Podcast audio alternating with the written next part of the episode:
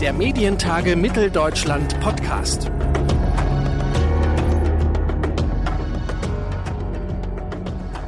Hallo und herzlich willkommen zu einer neuen Ausgabe unseres Medientage Podcasts. Mein Name ist Claudius Niesen. Ich grüße Sie herzlich und freue mich, dass Sie heute wieder mit dabei sind.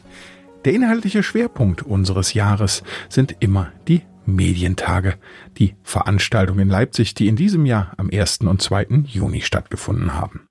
Und dort gab es auch gleich zwei Sessions zum Thema Podcasts. Einmal haben wir darüber gesprochen, wie sich Podcasts weiterentwickeln und darüber, wie der aktuelle Stand der Dinge bei der einheitlichen Messung von Abrufzahlen ist. Mit dabei bei dieser zweiten Session war auch Sven Bieber. Er ist bei Spotify Director of Sales in Deutschland und Österreich und ein wirklicher Experte im Bereich Audionutzung und Audiomarketing.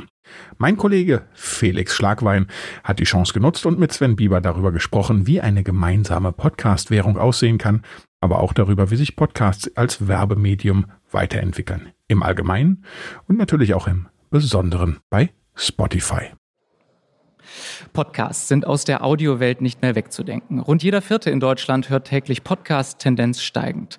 Spotify ist dabei als Podcast-Plattform einer der Big Player, wenn nicht mittlerweile sogar der Big Player. Zurückzuführen sicher auch auf die Strategie von Spotify-Gründer Daniel Eck, der 2019 angekündigt hat, Audio First. Heißt also, das Podcast-Geschäft deutlich ausbauen und investieren. Rund drei Jahre später gibt es auf Spotify rund 1,5 Millionen Podcast-Shows und allein 40.000 Podcasts aus Deutschland. Eine rasante Entwicklung gibt es dabei natürlich auch im Bereich der Audiovermarktung und Audionutzung. Und genau darüber möchte ich heute konkreter sprechen mit Sven Bieber, seit 2016 bei Spotify und Director of Sales in Deutschland und Österreich. Willkommen, Herr Bieber. Hallo, einen wunderschönen guten Tag. Lassen Sie uns gerne zunächst nochmal auf den Podcast-Werbemarkt schauen und aktuelle Entwicklungen in den Blick nehmen. Wie wirken sich Krisen wie die Pandemie und der Krieg in der Ukraine auf den Podcast-Werbemarkt im Allgemeinen und bei Spotify im Besonderen aus? Na, wir sehen ja zunächst mal, dass äh, eine Podcast-Nutzung eine nonlineare Nutzung ist. Das heißt, Menschen nutzen Podcasts, wenn es ihnen passt und ähm, das Bedürfnis, sich mit Podcasts zu umgeben, hat in der Pandemie und auch im Krieg jetzt durchaus zugenommen. Information ist ein ganz wichtiges Thema geworden, aber auch der Alltag ist umgestaltet worden. Und dann Podcasts in den Alltag mit reinzubringen, das machen Nutzerinnen eben hervorragend. Wir haben gesehen, dass Playlisten ähm, angelegt worden sind in der Pandemiezeit, dass die Verhaltensmuster ähm, gestiegen sind. Das Commuting ist einfach völlig zurückgegangen. Leute haben morgens schon angefangen zu spielen, also zu daddeln, zu Gaming bevor sie zum Arbeiten ähm, dann ins Büro oder in die, ins Wohnzimmer gegangen sind und dass die Zeit, die man dann eben mobil hatte, anders genutzt worden ist. Das haben wir wahrgenommen. In der Pan oder nach der Pandemie ist das jetzt ein Stück weit zurückgegangen, ein normales Verhalten. Wir sehen das ja wieder, das Leben hat sich ein Stück weit, zumindest jetzt für den Sommer, normalisiert. Und ähm, Menschen passen, wie gesagt, ihre Nutzung von Podcasts da eben darauf an zoomen wir vielleicht äh, mit Blick auf den Podcast-Werbemarkt nochmal so ein Stück raus. Es gibt immer mehr Daten und Umfragen zur Podcast-Nutzung und äh, dort aus Sicht der Plattform und Creator sicherlich auch fast nur erfreuliche Nachrichten. Immer mehr Leute hören Podcasts, Sie haben es gerade schon angesprochen, die Nutzungsintensität steigt. Ähm, welche Entwicklungen finden Sie denn in dieser Hinsicht aus Vermarkter-Sicht am spannendsten? Na, ich finde es spannend, dass jetzt, nachdem das erstmal entstanden ist und ein Hot-Thema geworden ist, sich ähm, Podcasts etablieren, auch als Werbegattung.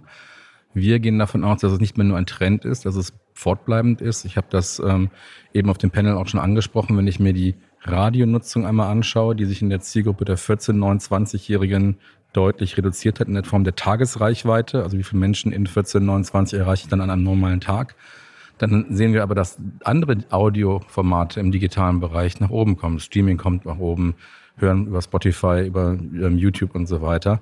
Und das sind Touchpoints, die ich mittlerweile dann auch belegen kann, die weil ja gemessen, die ich auch sehen kann und die eben dazu beiführt, dass Werbetreibende das in ihre Kampagne mittlerweile integrieren und dann eben diesen Kanal mittlerweile ähm, einfach dazu buchen. Ja, und das Audioversum wird dann dadurch größer. Ja, also nicht mehr nur Radio, sondern eben Online-Audio mittlerweile oder Digital-Audio und im Podcast. Und das ist das Spannende daran, dass sich diese Gattung etabliert. Für die äh, Werbevermarktung stellt Spotify ja seit einer Weile auch in Deutschland das Spotify Ad Studio zur Verfügung. Damit lassen sich Werbeanzeigen ganz gezielt auf die Interessen der Nutzerinnen und Nutzer zuschneiden und dementsprechend auch ausspielen. Ähm, wie fällt denn Ihre Bilanz bisher aus? Also man muss trennen, AdStudio ist eine Self-Service-Plattform, in der wir aktuell Audio, also Digital-Audio im Musikbereich bei uns anbieten zur Vermarktung und Video-Ads. Äh, Podcast ist dann noch nicht dabei.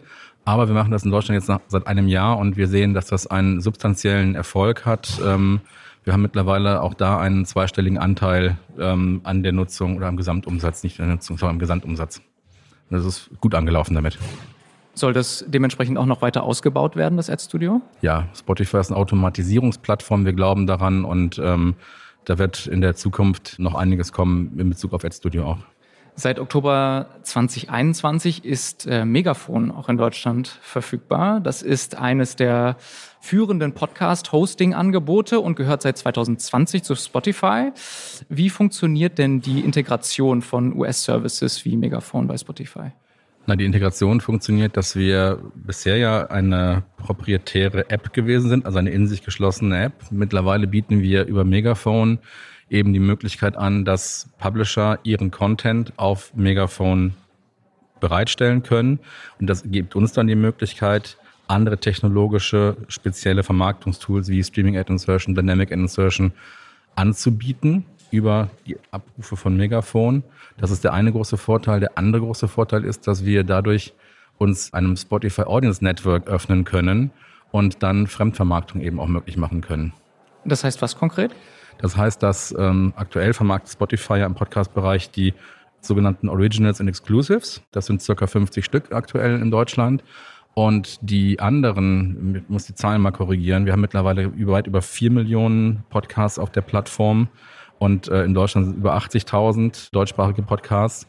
Und diese anderen 79.950 Podcasts, die aktuell nicht bei Spotify als Exclusive oder Original äh, behandelt werden, können damit sich auch öffnen und können über Spotify sich vermarkten lassen zukünftig. Und dadurch kann der sogar der Longtail dann auch mit vermarktet werden.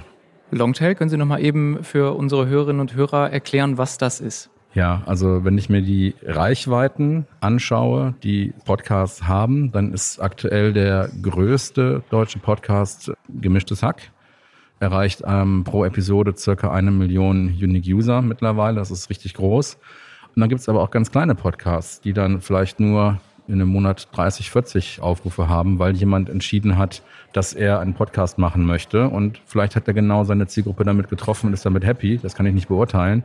Aber die Anzahl der Nutzungsvorgänge ist damit halt deutlich geringer. Und von dieser eine Million bis zu, weiß ich nicht, 30 ähm, ist halt ein gesamter Podcast-Rangreihe, die man sich vorstellen kann. Und alles, was dann eben nicht die Top-Nutzung hat, ist dann der Longtail irgendwann. Das heißt, der Longtail, diese Podcast-Formate, die aktuell noch nicht so viele Hörerinnen und Hörer haben, wie eben diese Spotify Exclusive, diese ganz großen, äh, ganz großen Player im Podcast-Business, die können dann in Zukunft auch Geld verdienen auf Spotify mit ihren Podcasts, selbst wenn sie nicht so erfolgreich sind. Das ist ja aktuell noch nicht der Fall, richtig? Genau. Also die können jetzt auch schon Geld verdienen, weil ähm, es ja die Möglichkeit gibt, auch ähm, im Programm ein Host Reads komplett einzubinden. Das machen ja auch viele Podcaster. Das war ja auch der Beginn der zweiten Podcast-Bewegung 2015, als das wieder thematisch ähm, angefangen hat. Die Nutzerinnen haben sofort verstanden, dass damit diese Podcasts angeboten werden können, irgendwo eine Refinanzierung herkommen muss. Und damit ist eben auch der große Punkt gesetzt, dass die Akzeptanz von Hörerinnen für Werbung in Podcasts einfach relativ hoch ist. Host Street haben Sie gerade genannt, das Stichwort. Da müssen viele vielleicht erstmal googeln. Können Sie nochmal äh, erzählen, was ist ein Host Street und was macht diese Form der Werbung so attraktiv? Also es gibt verschiedene Werbemöglichkeiten in einem Podcast. Ich kann eben, oder der, die erste Form, die, als das, wie gesagt, gerade ähm, in der Welle 2015 wieder begann, war eben der Host Street. Das heißt, der Gastgeber des Podcasts. Es geht ja häufig darum, dass eben Menschen miteinander reden und dann gibt es einen sogenannten Host oder einen Gastgeber, der spricht eine Botschaft ein, hat eine Partnerschaft mit einer Marke XY und äußert sich dazu. So, das ist dann aber in der Regel fest in den Podcast eingesetzt, kann auch nicht mehr rausgeholt werden. Und wenn eine Nutzung von einem Podcast zum Beispiel ein Jahr später ankommt, dann ähm, ist das immer noch als Botschaft drin. Wenn ich ein Angebot äh, im Markt platzieren möchte, das zeitlich begrenzt ist, eher schwierig. Wenn ich ein Branding-Thema habe und die Marke noch existiert, natürlich auch völlig fein. Andere technologische Ansätze, die wir bei Spotify verfolgen, sind eben Podcasts auch skalierbar zu machen. Das heißt, in der Zeit, in der Größenordnung. Und wir bieten über technologische Ansätze wie ein Dynamic Ad Insertion oder aber ein Streaming Ad Insertion, ich erkläre sofort, was das ist, bieten wir die Möglichkeit an, Werbung dann in den Podcast reinzubringen und mit dem Podcast zu verknüpfen, wenn die Nutzung auch wirklich anfällt. Das heißt, im Moment des Aufrufs, des Abrufs und des Streams von dem Podcast. Und ähm, dadurch können wir eben zum einen Pakete verkaufen. Das heißt, wir können ein TKP, also 1000 Kontaktpreis orientiertes, mengengesteuertes ähm, Angebot erstellen, können sagen, Marke XY kauft in einer Form eines Pre-Rolls, also einer Werbung, die quasi vor dem Podcast geschaltet wird, oder in eines Mid-Rolls, einer Werbung, die in den Podcast geschaltet wird, oder in Form eines Post-Rolls, Werbung, die nach dem Podcast geschaltet wird, ein Kontaktpaket. Das Kontaktpaket wird ausgeliefert und wenn das dann beispielsweise jetzt ähm, eine Million Streams sind, ähm, bleibe ich bei dem Beispiel, ein Werbetreibender hat 400.000 Streams oder Ad Impressions gekauft, dann wird das eben ausgeliefert, dieses Paket. Und dann werden noch 600.000 Ad Impressions frei, die dann einem anderen Marketeer, einer anderen Marke zur Verfügung gestellt werden könnten. Vielleicht äh, müssen wir das nochmal klarstellen. Wenn wir über Werbung auf Spotify reden, diese verschiedenen Formen, die Sie gerade auch schon angesprochen haben, dann geht es immer darum, dass Menschen mit Werbung bespielt werden, die keinen Premium-Account haben. Ist das richtig? Nein, das ist nicht richtig. Ähm, Im Musikbereich wäre das genau richtig. Im Podcast-Bereich trennen wir nicht zwischen dem kostenfreien und dem Premium-Account, sondern ähm, Podcastern wird das komplett angeboten, die Werbung. Und das ist auch fein, weil wir das in den AGB entsprechend geregelt haben. Okay, dementsprechend auch, das folgt quasi der Strategie, die Daniel Eck 2019 ausgerufen hat, Audio First. Weil man voll, genau voll auf, genau. Ja. Voll auf, ja. Im Frühjahr 2022 äh, hat die ACMA im Rahmen der Emma Podcast Nutzungsdaten mit einem einheitlichen Standard geliefert, zum ersten Mal. Wie bewerten Sie die Emma Podcast als Lösung für eine einheitliche Währung im Podcast-Universum? Wir begrüßen das als einen ersten richtigen und vor allem auch notwendigen Schritt, um eine Konsolidierung herzukriegen. Und das Spannende ist, dass sich jetzt hier Verlagshäuser, TV-Rundfunkanstalten, ähm, aber eben auch Radiohäuser und eben auch Streamingdienste versammeln. Spotify ist Teil dieser ähm, Arbeitsgruppe gewesen.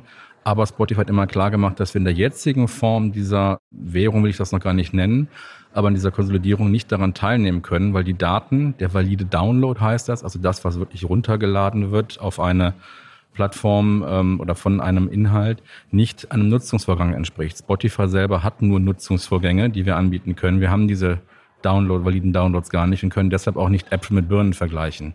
Sobald, und das ist jetzt die nächste Stufe, die in dieser Währung erfolgen muss, sobald die ähm, Profilierung da ist, dass eben aus den validen Downloads Nutzungsvorgänge abgeleitet werden können, die dann Aussagen über Hörer, Netto-Reichweiten, Uniques, äh, wie auch immer und ähm, Hörvorgänge machen, dann sind wir auch dabei und finden, das dann ist auch dann Äpfel und Birne miteinander vergleichbar. Mhm. Gibt es denn Alternativen vielleicht auch? Also wie kann man eine gemeinsame Podcast-Währung machen? Wie könnte die aussehen, die alle einbeziehen, die am Markt teilnehmen? Na, also der Weg ist schon richtig, erstmal eine kleinste gemeinsame Nennerlösung zu finden. Das hat die ACMA im Bereich der MA Audio, die ja die klassische MA Radio und eine digitale Messung immer IP-Audio plus Online-Tagebuch zusammengebracht hat, schon gemacht. Ja, aber es ist eben nicht damit getan, jetzt sozusagen, ich habe die technische Größe, weil jeder Download und damit sind alle happy. Ja, weil die reale Nutzung, die in den technischen Downloads drin steckt, nicht erfasst wird. Werbetreibende interessiert der Werbeeffekt. Und von einem validen Download, der nicht gehört wird, ist kein Effekt auszugehen. Also kann ich nur über Nutzungsvorgänge reden. Und das muss dann auch der Weg sein, wo die Branche sich hinentwickelt. Sie haben es gerade schon angesprochen, für Werbetreibende ist es extrem wichtig, welche Wirkung hat die äh, letztendlich die Werbung, die ich im Podcast äh, kaufe, ja, ähm, und bespiele. Wie zufrieden sind Sie denn mit der Wirkung? Wie, wie können Sie das bis jetzt einschätzen? Wie wirkt Werbung in Podcasts? Ist die besonders effektiv? Wenn ich mir das aus der Radiowelt früher anschaue, dann gibt es diesen schönen Satz, ähm, den die Radiozentrale ähm, geprägt hat, geht ins Ohr, bleibt im Kopf.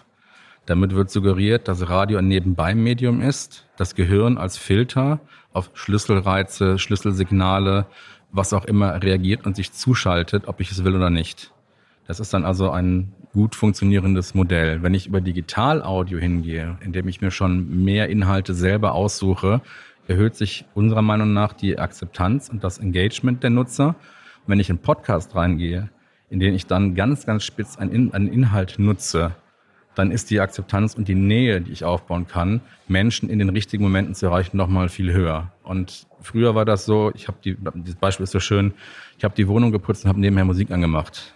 Heute mache ich einen Podcast an und putze nebenbei, während ich den Podcast lausche, die Wohnung. Da verdreht sich was und das ist total interessant, weil das einfach diese Nähe aus das Engagement deutlich nach oben geht. Sven Bieber, Head of Sales von Spotify in Deutschland und Österreich. Vielen Dank für das Gespräch. Vielen Dank. Das war Felix Schlagwein, MDR-Volontär, im Gespräch mit Sven Bieber von Spotify.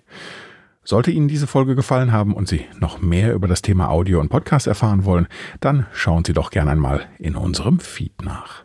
Alle Episoden dieses Podcasts gibt es natürlich in der praktischen Übersicht auch auf medientage-mitteldeutschland.de. Wir werden uns hier in diesem Podcast sicherlich bei der nächsten Folge wiederhören. Ich sage vielen Dank fürs Zuhören. Mein Name ist Claudius Niesen. Tschüss, bis bald. Wir hören uns. Der Medientage Mitteldeutschland Podcast.